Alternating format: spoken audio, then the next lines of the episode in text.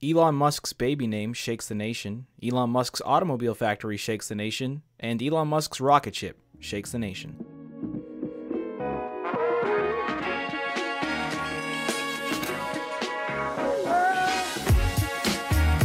You're listening to Everything at Once, the show that brings you the latest news, wacky stories, and positive vibes. I'm your host, Austin White, and joining me tonight is Toma, Maggie, and Anna, who you remember from episode 1, so let's get started.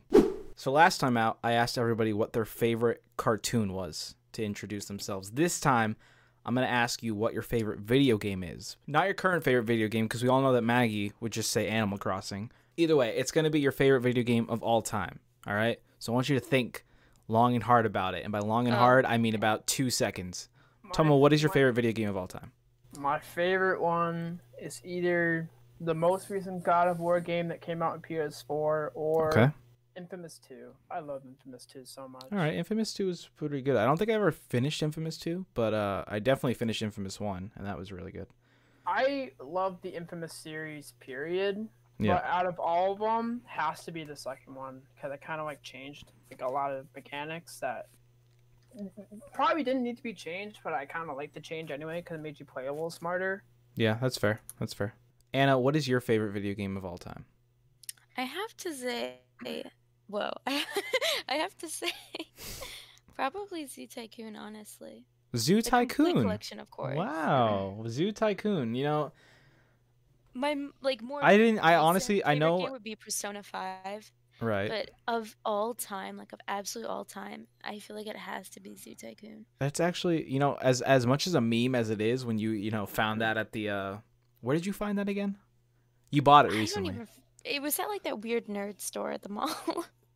Oh yeah. We're selling it for way less than what it was worth too. They sold it to me for like $10, and that game can be bought for like. I don't know, like 50. 500, yeah. Oh, even more, yeah. Yeah, I didn't expect that. I mean, Zoo Tycoon's fun, don't get me wrong, but I didn't expect that to be your favorite of all time. Well, it's like my childhood game. Like that's I get that, yeah. I remember spending probably close to $200 on Angry Birds when I was younger. Oh my god, Angry Birds! Yeah. You know, I bought. What about that game? I bought the eagle treat a few times. I didn't understand the concept of credit cards, and you know, it wasn't my money, so must be free, right? Sorry, Dad. Anyways, Maggie, what is your favorite game of all time? All right, it's definitely one of the worst made MMOs, so to speak. However, Mabinogi, it was one of the first PC games I ever got to play. Interesting. And I played it with my friends. And is it Weeb? Not really. Interesting. Okay. It's like a fantasy life game. Oh. But everything's mega expensive. You know, I actually realized that last week I didn't answer the question myself. So this week I won't forget to do that. My favorite video game of all time, I'm sure I know Anna knows. It's The Witcher 3. That is definitely my favorite video game of all time. I've played through it. I don't even remember, at least 10 times now. Dude, I need to finish my playthrough of it. Oh, it's fantastic. It's absolutely fantastic. You know, speaking of video games, the first story that I wanted to talk about is the Nintendo Switch, an update on the Nintendo Switch shortage. There's been a few predictions that the PS5 is going to go through this same type of shortage this holiday season. And I heard that they're afraid that they won't be able to make enough consoles. Yeah, they only made about 5 to 6 million so far, and production has stopped altogether. So until and also like games too. That they're not as worried about. Because a lot of game studios, obviously, that we talked about this last week, they kept working, they keep working at home, and things are delayed. But next gen not delayed as much because they have been in production more pre-production, I would say. But considering that the PlayStation 4 sold about 15 million units around Christmas time when it first came out, and the fact that the PS5 is coming out at Christmas time. These 5 to 6 million consoles are going to go extremely fast. So unless factories start opening up sooner, I really don't expect to be able to buy one, which sucks because I really want to buy one. But I don't know. We'll see how it goes. We'll see how Sony handles it. I mean, personally, like, purely because of the fact that they might not have any of, like, those big titles, right, like, coming out along with it. I feel like most casual gamers, like, if they have a PS4 that works perfectly fine, wouldn't, like, want to get one so early, you know? Like, I feel like most people would be like, I'll hold off until the games come out. Right. Or I'll hold off, like, until my PlayStation is, like, you know, like, obsolete. I know that they have backwards compatibility, which totally makes getting a PS5, like, yeah, you can get a new console, especially if your console's, like, super old, like your PS4 is super old. Right. But at the same time, I don't know.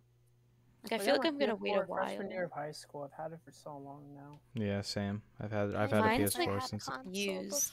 I could never get rid of it. Mine's used by, like, two different people. I don't get rid of consoles either. I mean, it seems weird now. Like, it's just weird. If I get a PS5 and, like, I wouldn't just get rid of my PS4 because, oh, I might go back and play it, which seems weird, especially because the PS5 has compatibility and because the PS4 is, I mean, not new, but relatively new. But, like, I've already started going back and playing my Xbox 360 games, you know, and that's kind of nostalgic to me. You know, obviously everybody, you know, has nostalgia when they go play their GameCube or their N64 games or their PS1 games. But, like, the fact that, like, the fact of the matter is the PS4 could be that kind of, you know, nostalgic thing sometime in the future. And I think I would regret it if I got rid of it. I mean, I still have my PS2 and all my games. Right, exactly. Same. Because I feel like, just having that, like, for example, let's say I have my own house. I'd want things to decorate it. And I feel like that'd be a nice thing to just have on a shelf. Right. Sort of like a collection or, like, some form of archive of, like, the old games that you used to play. I'm probably going to get rid of the majority of my Wii games just because I'm definitely not going to play them. But I'm going to keep the ones that, like, I genuinely, like, played a lot and cared about. Right. Not for me to play again, but just for, like, the sake of, like, having, you know, like, books. Chances are, if you're listening to this show, you're most likely a gamer like all of us. Whether it's PS4, Xbox One, or Nintendo Switch, GameFly has you covered. Starting at just $9.50 a month, GameFly is the leading online video game rental service in the United States. They deliver the widest selection of games for all your major consoles. With over 9,000 titles ranging from new releases and classics, GameFly delivers games straight to your door. You know, what better way to get through quarantine? Shipping is always free, and there are never any late fees, so if you enjoy the games you've rented, you can also purchase them directly from GameFly and just keep your new game forever. So you can go to gamefly.com/EAO or visit the link in the podcast description for a 30-day free trial, and then you can start at $9.50 a month. The next thing that I wanted to talk about was the state of live sports and live events during this whole quarantine. So a few nights ago, I think it was 2 nights ago, I bought for $90, don't judge me, for $90, we bought the UFC 249, which was like 10 individual fights. 2 of them were title fights. It was a big deal. And it took place in Florida, in the giant stadium there in Florida, and it was behind closed doors completely. The only people there were the medical team, the 3 judges, the referee, the fighters, and then the fighters' trainers. And that was it. There was didn't they all have to get tested too? Yep. And still wear masks? No, so the fighters didn't wear masks. But most of the team and medical like team did. The fighters didn't wear masks, the stadium announcer didn't wear masks, Joe Rogan didn't wear a mask, Dana White didn't wear a mask. But they were forced to self-quarantine way longer than 2 weeks before they were able to do this. But all I know is it went off perfectly. It was so many people bought it. You know, UFC already, they sell millions of pay-per-view copies every time, but so many people bought it because of this quarantine. They had nothing else to do. And it was like through ESPN Plus. So Disney made a shit ton of money. Now they own ESPN, but there have been so many individuals from other sports like basketball, like the NFL, and they're just basically calling out Dana White and saying, yo, dude, how did you possibly pull this off? You know, we've been trying to figure out how we're going to do closed doors stuff for the longest time, and we just can't figure out a good way to do it. How do you pull this off? And he doesn't want to reveal that, which is makes sense because there's like 3 more UFC events in the next few weeks alone that he's going to make a shit ton of money off of. But at the same time, I feel like that's knowledge worth sharing. And I just guess I wanted to gauge your guys' thoughts on should we, how do we go about this in the state of live sports? Should we continue seasons that are already happening and start new seasons behind closed doors? Or do we just wait this whole thing out and just basically write this off? Like, there's a lot of soccer leagues right now that were in the middle of the season when this whole quarantine happened. And a few of those organizations are basically saying, we're canceling the rest of the season. None of your games counts. You know, it sucks that, you know, there's like some teams that normally perform poorly who are performing great and they were about to be promoted to the next league. All of that doesn't count anymore. We're just going to start over for the new season. And all your injuries, they're all for nothing because you didn't actually get anything from those. All the players that you bought and sold, you basically just lost a year on their contract without even getting anything out of them. And a lot of the teams and a lot of the staff are absolutely pissed about it. And then there's other soccer leagues who are like, no, we're going to finish these games behind closed doors, finish the season, and keep on going like normal. So how would you go about that? What's your thoughts on that? Personally, I think the closed door, I mean, obviously what you were saying about the UFC doing closed door worked really well. If they could translate that into all the other sports seasons, I think they could make it work. Right, and I think that's the... I think it depends with the sport, too. Like, F1 would be a little difficult, for example, because there's a lot of close the quarter stuff going on, especially in the pit crews. Even, you know, it's funny you say that. It's funny you say that, because they're about to do the last Grand Prix of the F1 season behind closed doors. Oh, really? I didn't know that. Yeah. I have to check that out. I think... I'm a big fan of F1. Yeah, me as well. I think what they're doing specifically is they're having pit crews. Basically, the pit crews, unless they're changing tires, are not allowed to leave their garages. So they run out, change tires, and then they stay in the garage. Everyone stays in the garage, and obviously they wear masks and stuff. And the drivers aren't able to interact with each other. Yeah, and basically, what I know they were saying, they're gonna have the drivers. They're going to have the cars manually pushed up by individuals to the starting line, and then they're going to have drivers come out one at a time and get in the cars. So there will never be two drivers, you know, outside of their cars at any given time. But like things like that, I feel like it translates well. And a lot of people are saying, you know, oh, UFC translates well because it's a one-on-one fight. They're not whole teams, which is fair.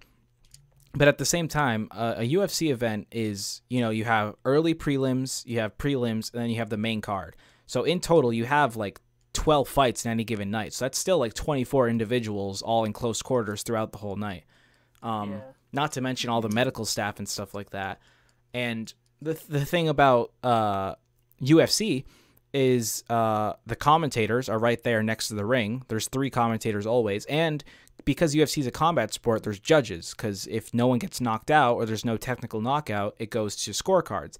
So there's judges that you have to have there in person as well. And I feel like other sports, those people aren't necessary. I mean, you'll have your players, you'll have a single coach or an assistant coach, whereas UFC fighters have... Stuff will work for esports too, honestly. Right, yeah. I mean, esports is extremely easy because everything can happen online. And I think that's where they have... That's what they're doing for Evo. I think that's where they have the advantage over physical sports, and it's actually funny watching all of these real athletes go and play their virtual selves, like, you know, soccer players playing FIFA and NFL players playing Madden and doing all these charity tournaments. It's kind of interesting.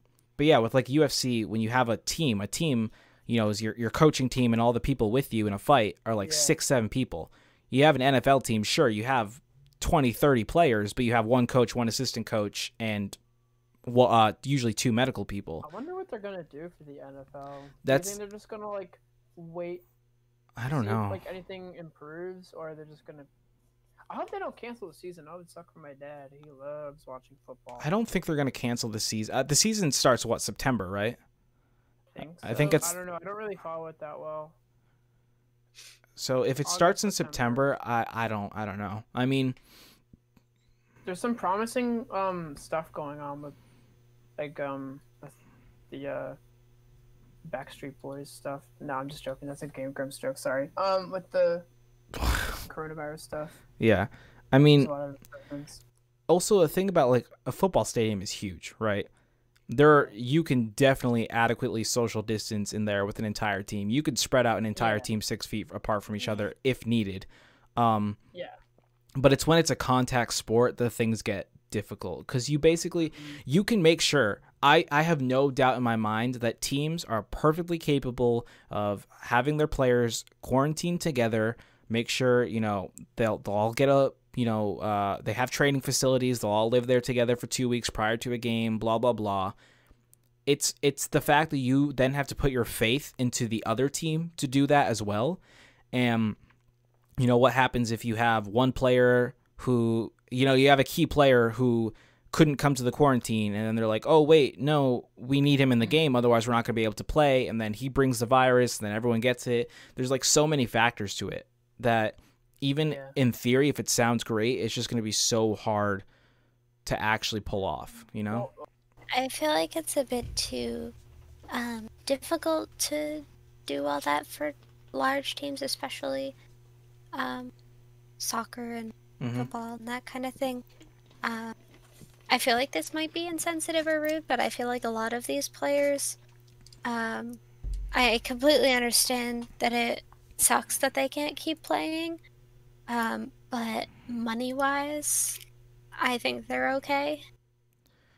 Generally. Yeah, I mean, yeah, a lot of them. I think it's less about their pay and more about the fact that a lot of people find sports as, like, their main entertainment. Right. A lot of people, like, their entire life are, like, sports-related. Or them, like, betting on sports, or them relating to things with sports. And, I can't imagine being a sports person through this. I can't imagine. Like, I don't usually watch sports, but I know people that, like, the thing that, like, made them really happy is, like, doing fantasy football. Exactly. And, like, stuff like that. And it's like, they have nothing. Yeah. I play video games. I watch YouTubers are still making videos. Like, I still have all my video games. They have nothing. Right. What are they gonna do? Like, go outside and, like, play with their family, I guess? It's just kind of sad, and I see nothing wrong with, like, teams, like, trying to find some sort of way where it's, like, everybody in teams are quarantined together, because it sort of makes sense. It's just, like, a larger family. I guess it just gets more complicated the bigger, like, the sport is. I mean, the Belgian Soccer League never stopped. It isn't, to this day, it has not stopped. The league has still gone on. People haven't quarantined, and they've had a few players suffer from it. But overall, they've been fine. Yeah. And they're not even playing behind closed doors. But going about the money thing, I do agree with Maggie to some extent. I mean, a lot of these players got paid quite a lot. I mean, Cristiano Ronaldo makes $300,000 a week. Just think about that. $300 grand a week. Can he give me some?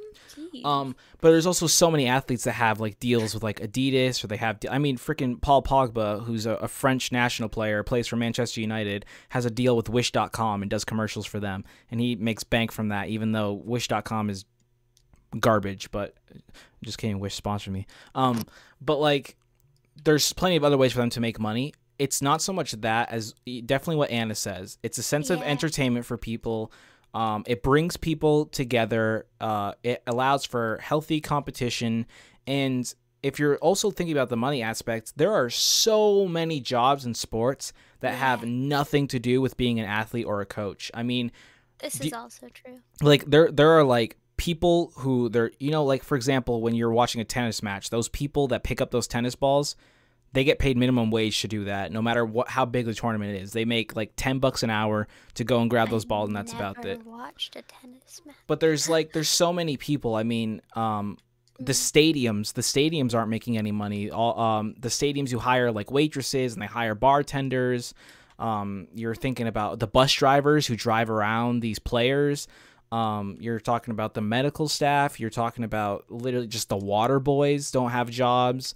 The people that mow the fields, the people that paint the lines on the fields, the people that inflate the balls, the people that, you know, carry all the equipment. There's so many people that are out of a job that are just as screwed as your average office worker and who make probably less money than your average office worker because of all this thing.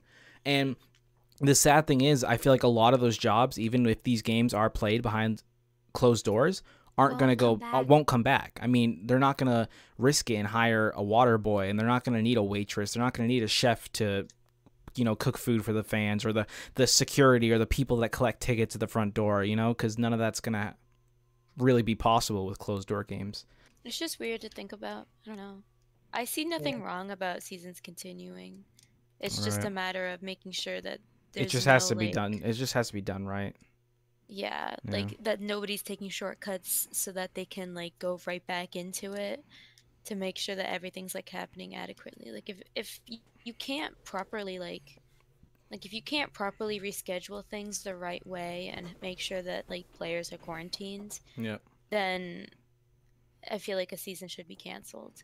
Like if there's not enough time to reschedule the games and have everything right in its place, I don't think that people's safety or the player's safety is worth like continuing a season, you know? Yeah, for sure. I think it just comes down to a matter of safety, is just doing what's safest. Although it is really sad about the whole, like, I don't know. I really do think that they could play to stadiums, or they could play to people being there, just making sure that there's like adequate amount of space in between people, and that people working in the food service and everybody going in like has face masks on, like everything is like wiped down, everything is like super clean. I think I don't see a problem as to why they can't social distance. I mean, think that's Disneyland definitely in Hong Kong just reopened. That's true, and there's social distancing. I think that's definitely the next step. That's definitely the next step, but right now they have to at least make sure that they can even handle it with players alone before they start worrying about all the people that go into it. You know? I think this would be like a next season thing. For sure. Like once they finish this season, or whatever seasons are finishing, that they should start to think about reopening to people the following season. Yeah, because that water boy's out of a job. He needs that job. Who needs a water boy when you have Ma Energy? Are you ready to ditch the sugary drinks or the gritty alternatives for an energy drink that is truly formulated to boost your productivity like a beast? Well, if so, Ma Energy has the taste you crave, balanced with four, count them, four. It's actually not that much now that I think about it. I'm going to cut that part out. Ma Energy has the taste you crave, balanced with four flavors derived from all natural ingredients. The Ma powder dissolves instantly in water for a smooth, refreshing drink, bringing you intense focus without the crash.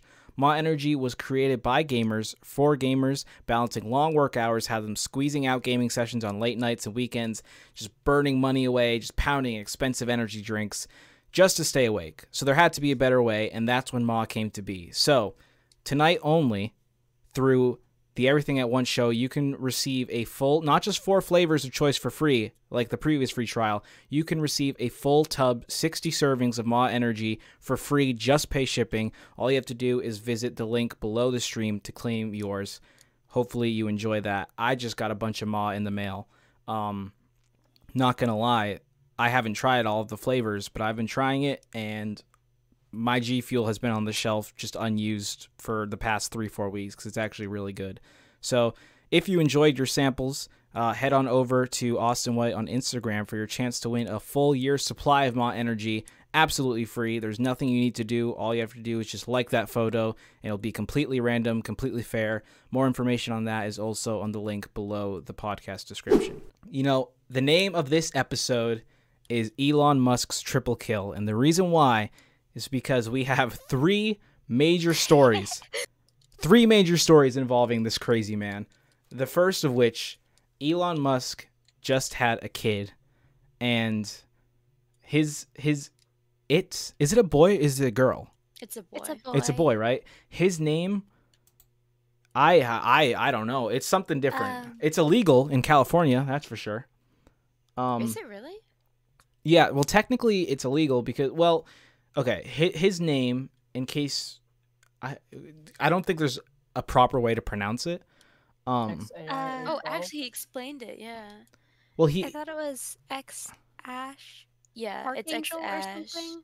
Yeah, it's X Ash, and then there's So the actual spelling of the name is X, and then the ash symbol, which is the connected A and E. So it's not an English symbol. That's where the legality goes out the door. So it's the X A E, and then an A-12. That is the name of Elon Musk's baby. I just want to know, like, did he do this for attention? Did he do this to piss people off? Actually, supposedly, Grimes picked X and the AE. Right. And Elon picked the freaking plane. A-12, which is named after their favorite plane. But like, okay, it's no secret. Elon Musk is a crazy guy.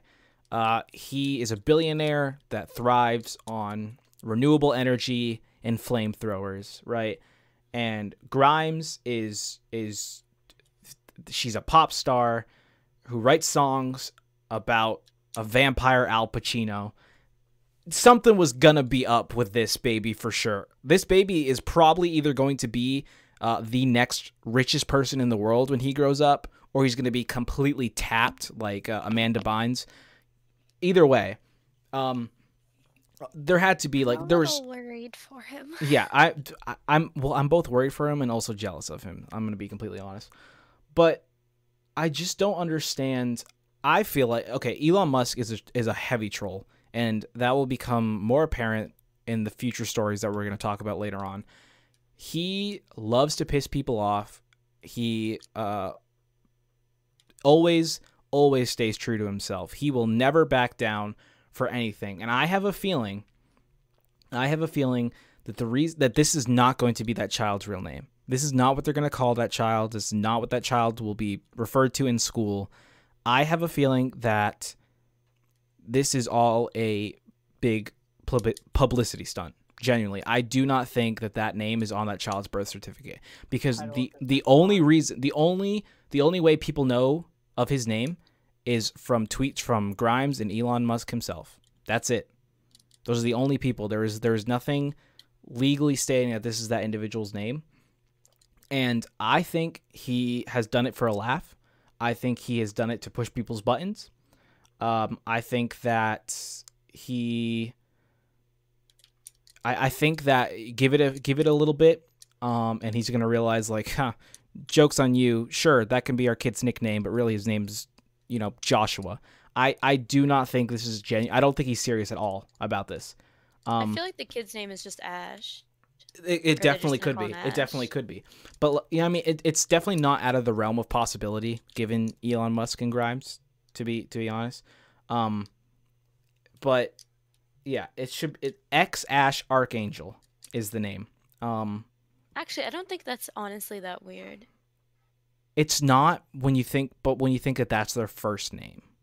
Yeah, but here's the thing: like, they could always do something where it's like that's a legal name, but that's not the name that they're gonna call the kid. Like right. They'll probably like. Just because it's a weird spelling. Well, but that's the thing, especially in California. There's a lot of states that have laws about the names that people can be given. But did they have the kid in California? Yes. Yeah. And like, they gave birth in California. Yeah, and they live in California. The law defines names as consisting of letters, which are the 26 letters of the English alphabet. Like there's even been battles in California over making, you know.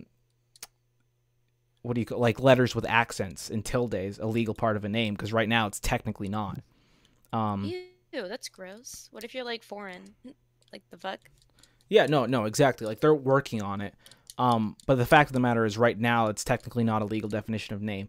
And if the state of California doesn't like accents on a birth certificate, there is no way they're gonna allow the ash symbol to be on the birth certificate.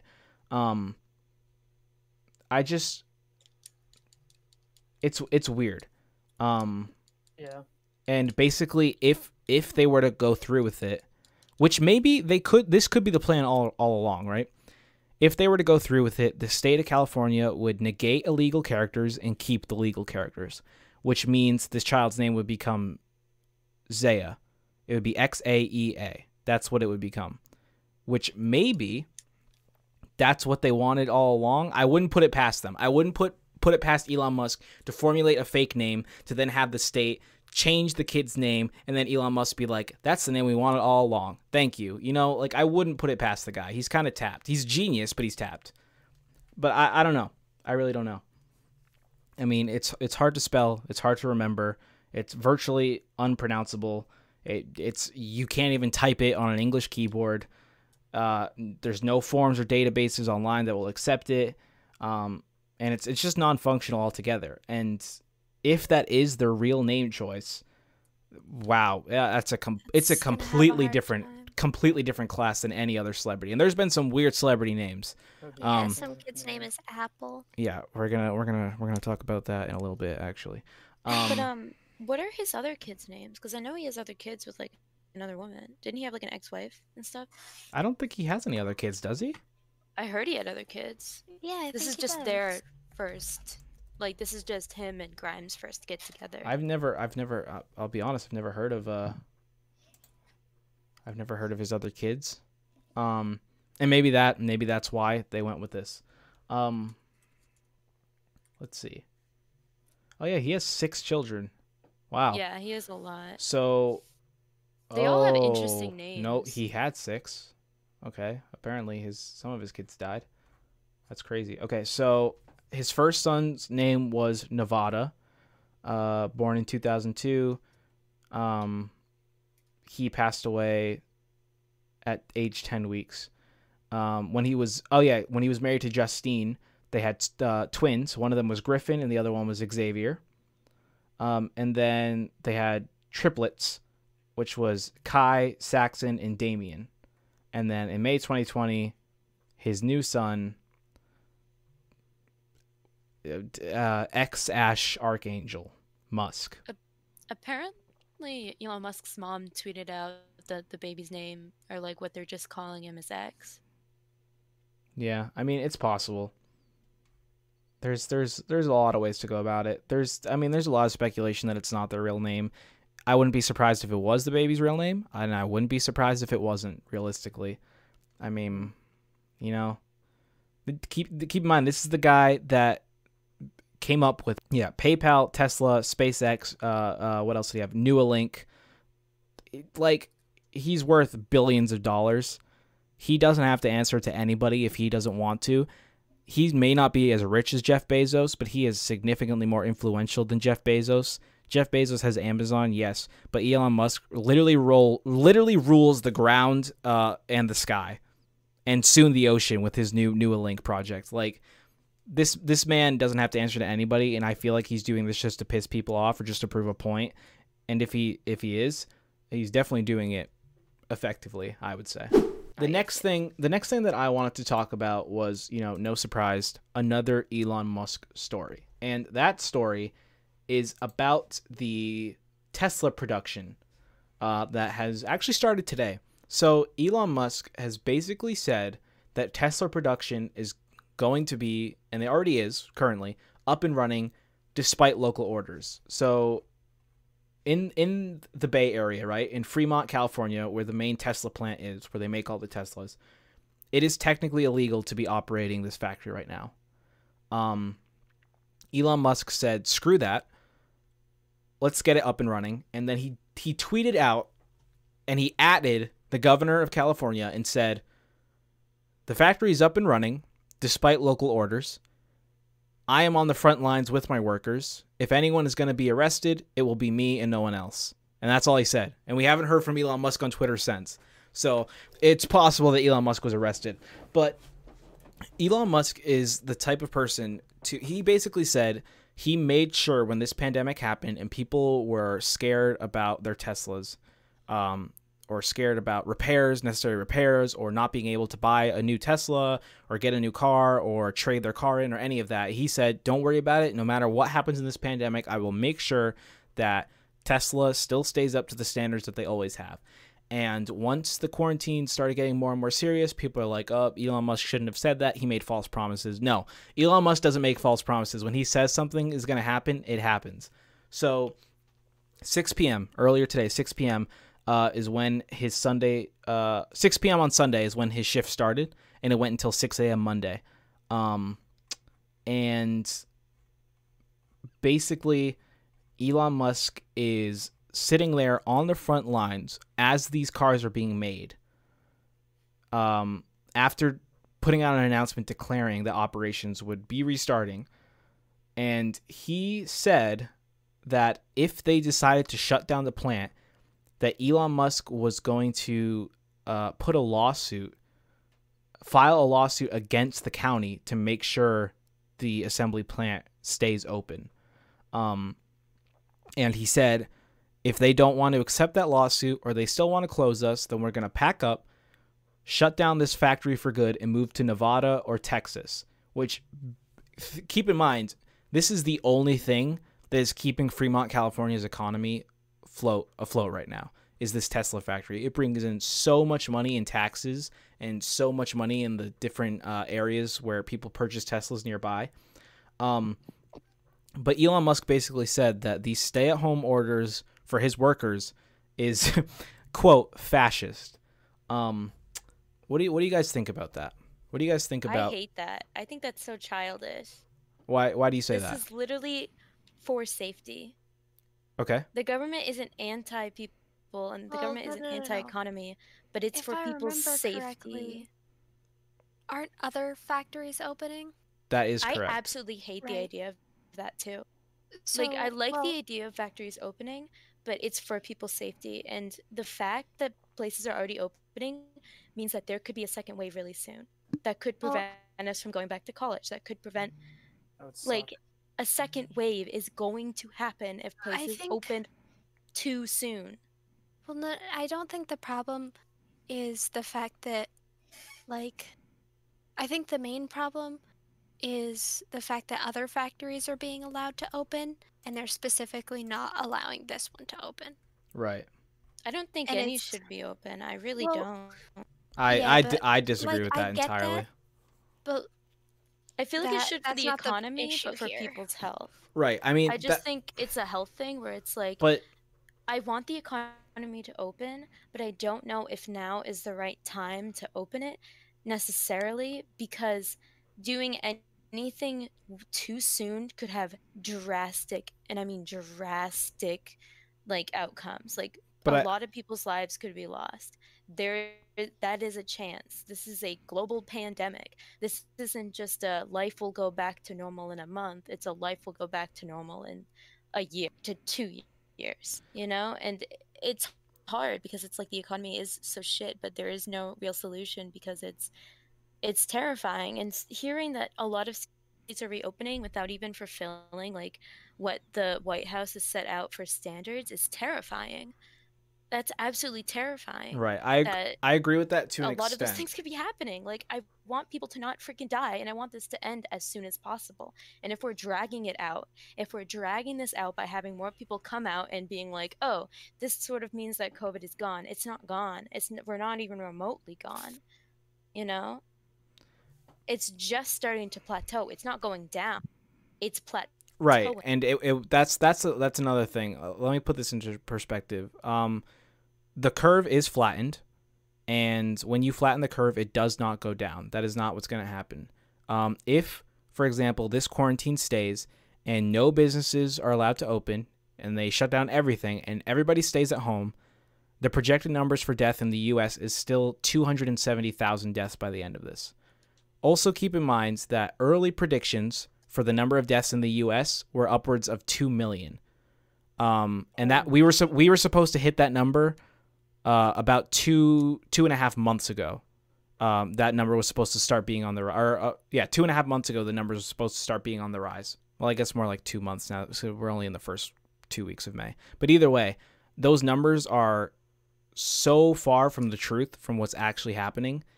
And although I agree, I obviously don't want more people to die than they need to. When you look at the reality of the situation, there is no right answer for how to deal with this, because like it or not, when you're making policies, as much as people like to think that, oh, the human life is precious, sure, of course it is. That's why we ban murder. That's why you're not allowed to just kill whoever you want, because human life is precious and it's priceless. You know, you can't put a price on human life. But from a policy perspective, there is a necessary risk that you kind of have to accept, and you have to make those tough decisions, because if human life was truly priceless, even from an economic and policy-making perspective, you know, the speed limit around the entire country would be 2 miles an hour, where it's impossible to kill anyone if they got hit by a car. But obviously that's not plausible, so we accept this necessary risk that, yeah, some people probably will get hit by a car and they will die. But at the same time, we're not going to ban all of these other people from getting to where they need to go. And it's the same thing with this. There is a necessary risk, and there's a point where policymakers need to realize that if things don't start opening slowly, and it is a gradual opening. It's not like things are just popping up open all of a sudden. It's a gradual opening. If that doesn't start, that we will go into a recession that is even worse than the Great Depression. And unfortunately, there is no way for the country to bail us out of that like they did back in the Great Depression, because of how far in debt we are. And the longer we wait, yes, it is true that we are potentially saving more lives, but it's also true that we are screwing up the country for the next, you know, the next probably, I would say, 8 to 10 generations. And I think the fact that, you know, for example, these factories are opening and they're taking necessary precautions. I mean, people are wearing masks, they're wearing gloves. They're not allowed to take their masks off unless they're in, you know, private rooms. That it's a necessary step in actually opening the country, because people... It's not about people being afraid. I mean, realistically, once life starts to go back to normal, someone gets a cold, they're going to freak the hell out and think they have COVID. It's just, it's going to have a lasting impact on a lot of people. And realistically, people can't be afraid forever. And there is that necessary risk that you have to accept. I mean, like, for example, I need my medication, right? I'm going to have to go to CVS tomorrow. And I will wear a mask, I will wear gloves, but I'm going to have to go to CVS and go into the pharmacy and pick up my medicine. I can't just not do that and basically say like, oh, if I stay home, I 100% will not get COVID. So therefore, I'm going to stay home and not do that. That's just not possible. And that's just on a personal level. Imagine it on an actual global economic level. There's just so many things that you just have to think about, and that you have to make tough decisions, and you have to basically say like, yeah, it sucks, but there is no perfect solution, and there will never be any perfect solution. Because if there was, then this pandemic wouldn't be as big a deal as it is. I mean, if you look at Greenland, they completely wiped out COVID in Greenland. They had a few thousand cases. I mean, the population of Greenland is way different than the US, don't get me wrong, but they had a few thousand cases. Nobody died from it. They wiped it out, and now they're back to normal. I mean, they're not opening up airports. They're not letting people into the country, or they're letting people leave the country, but they're not letting people come back in if they leave. And there hasn't been a case since, according to their actual governing body. And life has gone back to normal, and their economy is actually booming from this.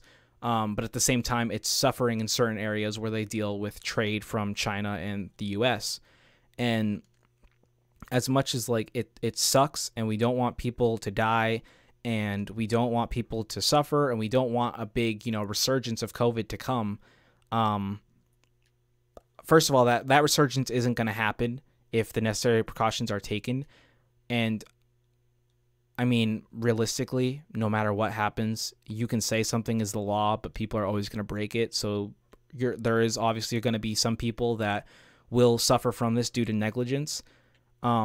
But if the necessary precautions are taken and things are slowly opened one at a time, that is the only way to truly get through this, and not necessarily get back to normal. Life is never truly going to be normal after this. I mean, my mother's company used to have an office here in Boston, Massachusetts, and after this, they've realized that there is a lot of risk in that. And we realistically don't need to do that. And they have now announced that they're going 100% completely remote. They're going to have a small office for meetings when they need to meet with customers, and otherwise every employee is going to work remotely. So life is never truly going to get back to that exact normal. But the only way to get on the path to bringing ourselves back up from this is to slowly reopen the country. That's literally the only thing we can do. I mean, yeah. My argument is more just on the side of less. It's definitely less about the of people dying and more about the fact of dragging this on longer than it has to. Because even if people get infected and nothing comes to it, like if they're completely fine, it's still dragging it out for longer. Right. And something that could last like a short amount of time, just because certain things opened a week earlier than they should have, could very easily drag it out longer. And then let's say, you know how Georgia opened not that long ago, mm-hmm. and it was against all like government orders, like all of what they were expecting. Right. Let's say a bunch of people in Georgia are now infected and they travel to other places in the country. It, like people, like Maggie said, that somebody like went to Maine to yeah. try to get away from COVID. What if people do that in Georgia and then bring it other places? Right. You know, well, that's just my biggest fear. I mean, that's definitely going to drag out longer. That's definitely a valid fear, but there's two things with that. One, we can't take individual cases and use that as a, you know, argument against certain actions, because there's always going to be stupid people. There's always going to be people that don't listen. I mean, it's the reason why, you know, there's freaking drunk drivers dying every day. Like, it's because people are stupid. They don't listen. They think they're fine, blah, blah, blah. But aside from that, this is never truly going to go away, in the sense that it's just going to be gone forever. Because the way this virus works, I mean, look at the seasonal flu, right? There is... as you know, get a flu vaccine every single year. The flu is never going to go away. It's never going to disappear. And the thing about COVID is the reason why there is a quarantine in this country is not because of what COVID does to you. It is absolutely, I know a lot of people think that. It is absolutely not what the virus does to you. The virus is less deadly exponentially than the flu. It affects long-term life less than the flu. The reason why there's a quarantine is because of, specifically, the virus spreads really fast and there aren't enough beds and not enough hospitals to actually take care of people that have it. And that's why people end up dying, because they don't get the care they need. But in reality, you know, COVID isn't safe, but it is safer than if you were to get the seasonal flu and not have a vaccine. And so once we start slowly reopening things, right? And the improvements that are being taken to our healthcare system, you know, they luckily in the past few weeks, we have been pushing out more people home than taking people in due to the virus, at least here in the States. I have no idea about other places in the country, but here in the States, we have been sending more people home safe than bringing new cases in. It's still a lot. There's still, you know, 80,000 active cases, but there are more people going home than coming in, which is a plus. Realistically, it's up to the government to improve our healthcare system as much as we can. You know, whether it's staffing, whether it's more supplies, whatever it might be. But I completely get what you're saying, Anna. I mean, we don't want this to drag on longer than it needs to. But at the same time, there is no way to really just cut it short. And this is going to be a problem, not just for a year. This is, you know, COVID is going to be active for probably the next 5, 6, 7 years at least before it finally starts to, you know, become a more or less common thing. But even if that's the case, we can't let that stop us from, you know, living our lives, you know? Right. I mean, as long as the only thing you can do is that you as an individual need to stay safe while not risking your livelihood. So you need to take the necessary precautions, but you still need to be able to live your life and live your best life as much as you can. And as long as you as an individual are doing that, as much as it might suck, you can't worry about what other people are doing. I mean, if I go out, I've gone out to the post office and I've seen people without gloves, without masks. And I don't let that bother me. I say, I'm sorry, I feel bad for that person. But I don't get angry at them. You know, there was a brawl just up the street from me at Target, because there was someone not wearing a mask and someone wearing a mask yelled at them and they got into a fist fight and the police had to be called. Like, realistically, you have to worry about yourself and realize that certain things are out of your control. And as long as you are doing the best you can for yourself and you are taking care of those around you directly, that's pretty much all you can do. What other people do is up to them, and as much as it sucks when they don't listen, it's not something that you have to let yourself get worked up about, because there are things you just it's just not just in this, but in life in general, you have to realize that some things are out of your control completely, and once you accept that, it makes your life so much easier. And I get the frustration, and that's another thing. Once a vaccine comes in, it's gonna make the problem significantly less as well. You're still gonna get the same number of cases, or just a treatment in general. Right, you're still gonna get the same number of cases. It's still gonna be just as common.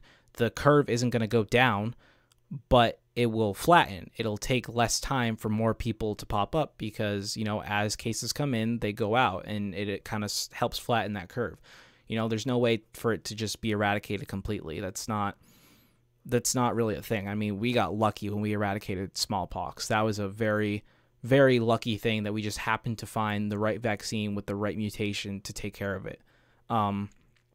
You know, just like we're never going to eradicate the common cold. You're never going to eradicate the common flu, stuff like that. But like I said, realistically, if you're doing the best that you can for yourself and those around you, that's really all you can do at this point. And there's a lot of, you know, scary news out there, and it sucks to hear about people dying. But if you are okay and your family is okay and you're doing the best you can, you're taking necessary precautions, that's really, that in itself is something that you should applaud yourself for, because there are people out there that can't do that. And as long as you are doing that, that's pretty much the only thing, the only way to really get through this. You know, I've been saying this for years in terms of politics, policymaking, whatever. You can tell dumb people what to do, but that doesn't mean they're going to listen. It's the same with any, I mean, there's a reason there's random laws in place, you know, like there's a reason why it is now the law that you need to, at least here in Massachusetts, it is the law that you are not allowed to use your cell phone at all, even if it's hands-free, when driving, because people are stupid and they don't listen to those campaigns that say don't text and drive, and, you know, they're killing themselves and killing each other. And once it became a law, people still don't listen. You know, all those campaigns, they tend to fail. If people are stupid and they have their mindset on something, then they're going to do it. And as much as we can't just sit back and let those people ruin it for the rest of us, we also can't be the ones to tell them or control them and have them do the right thing. And it's kind of the same thing with this. The next story I wanted to talk about is... well, just Maggie. Maggie, take a guess. Who does this next story revolve around? Elon Musk. That is correct. It is Elon Musk. We talked about Elon Musk's baby. We talked about Elon Musk's cars. It is now time to talk about Elon Musk's spaceships. So today, SpaceX has announced that they are getting closer and closer to getting their new generation Starship off the ground and into space. Elon Musk is predicting that he will be able to land a craft on Mars within the next 3 years. Now, that original number was supposed to be within the next 2 years, but obviously because of pandemic, things were pushed back, but next 3 years.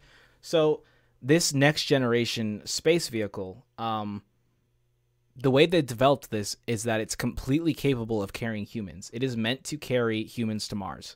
And it's had its speed bumps, and they're slowly progressing towards another short test flight.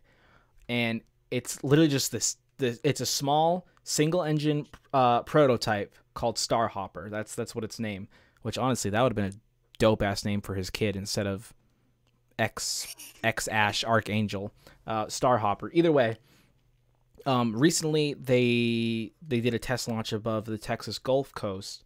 I think that was technically 2019. I think it was last year. And a lot of those prototypes have had mishaps, like static fires, like things catching on fire, blowing up. But this new series, they've been having a lot of good luck and a lot of improvements with this one.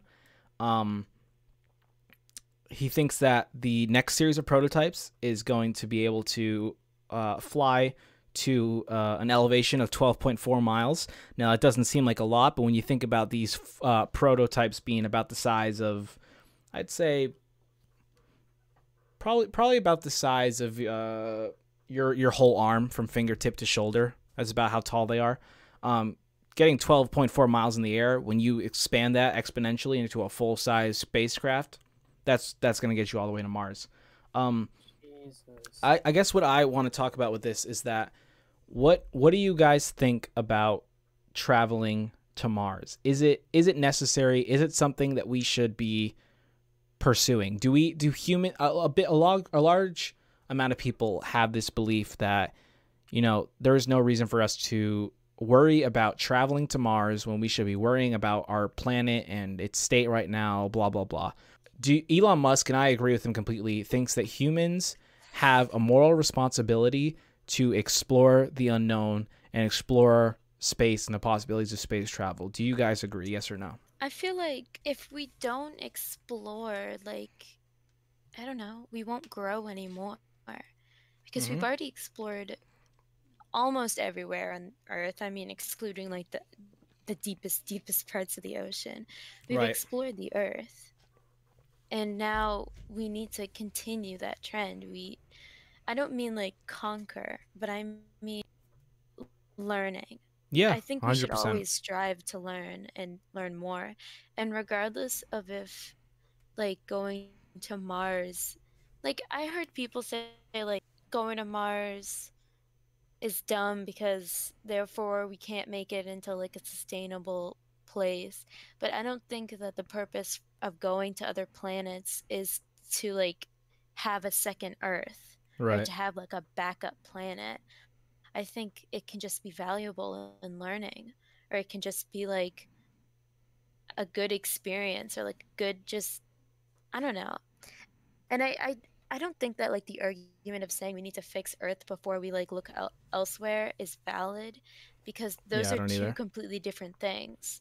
Like space exploration and like the climate are two vastly different things. But I do think that the Earth, that we should focus on, you know, preventing climate change, and we should really, like, I don't know what the exact solution would be for that, but I definitely do think that we should be looking more at the planet and trying to find more sustainable ways of doing things in general for like the future.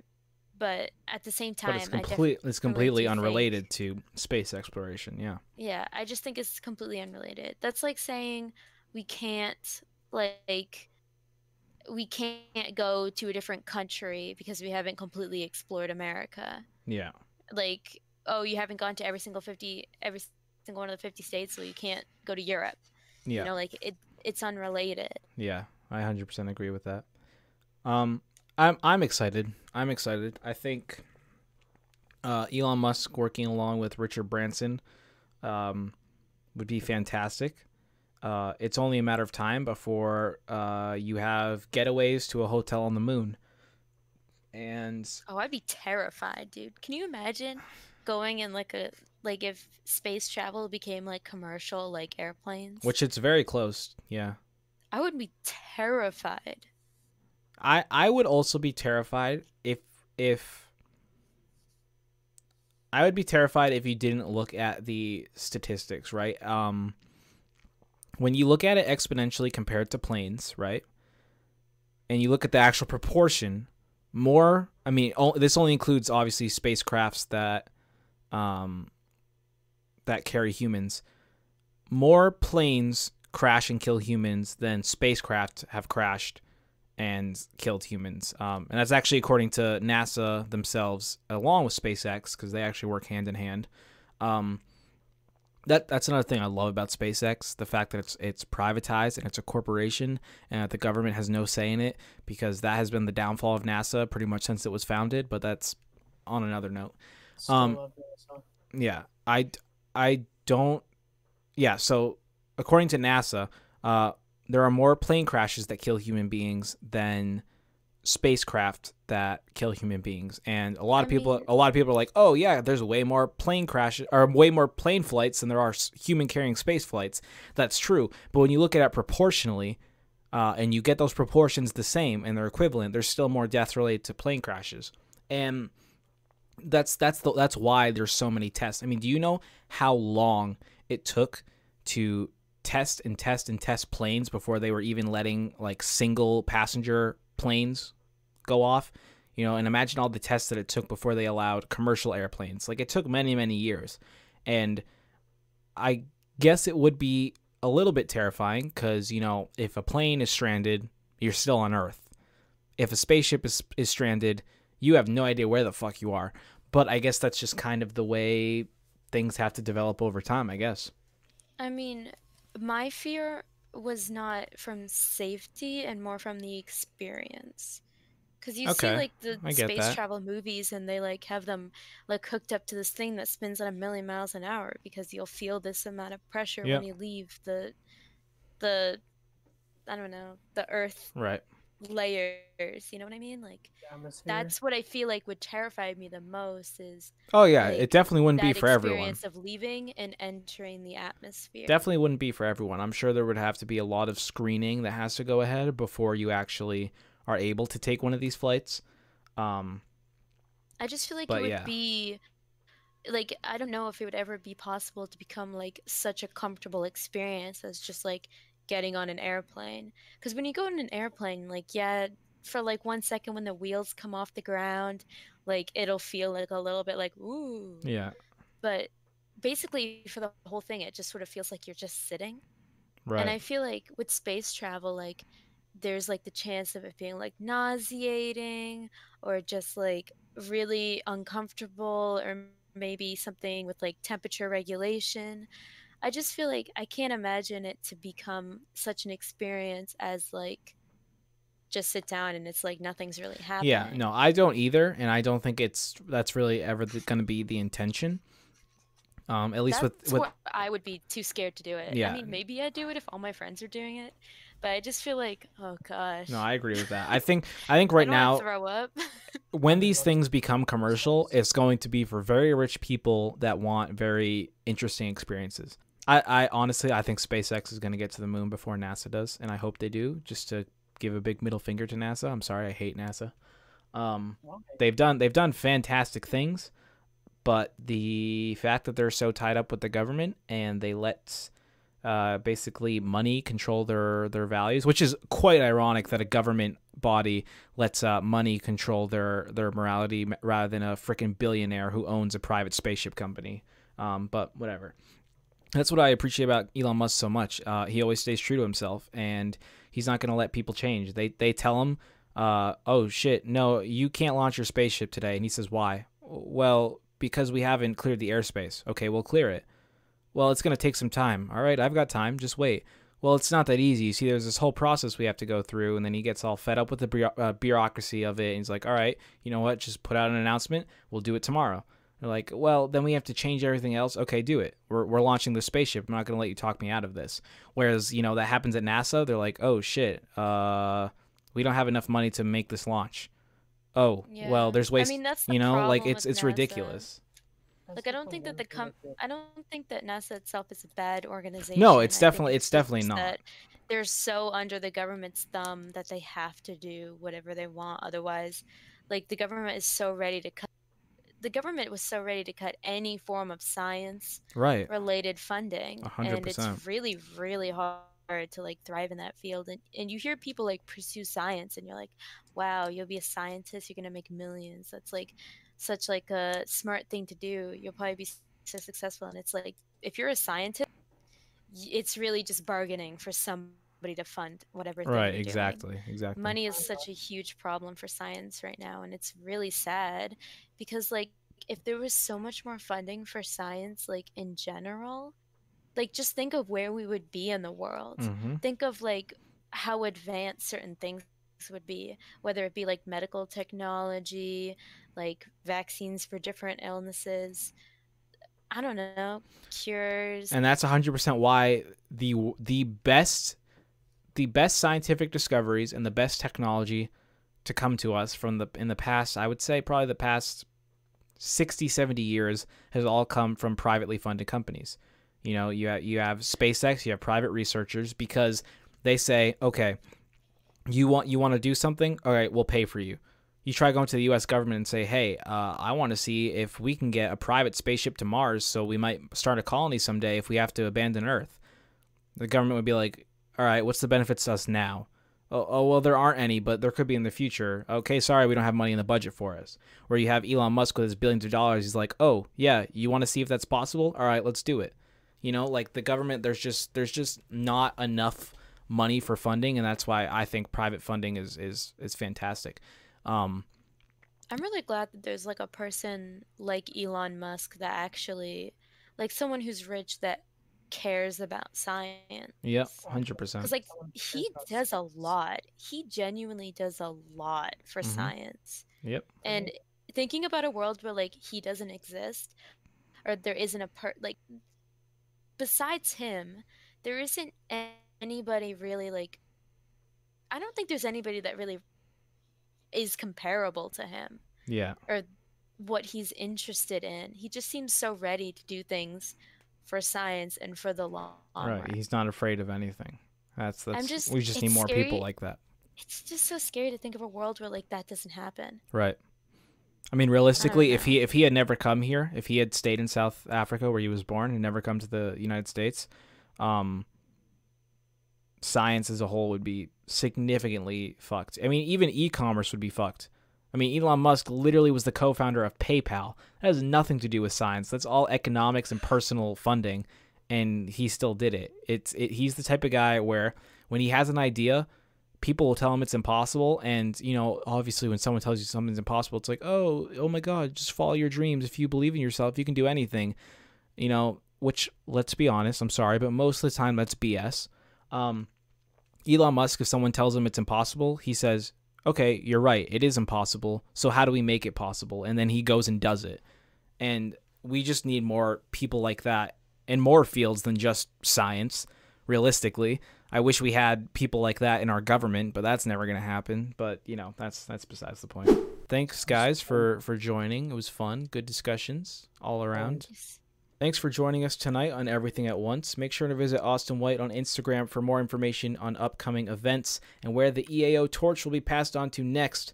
While you're at it, if you found value in the show, we'd appreciate you letting us know on our Linktree, which is linked in one of the panels below on Twitch or in the Spotify description section.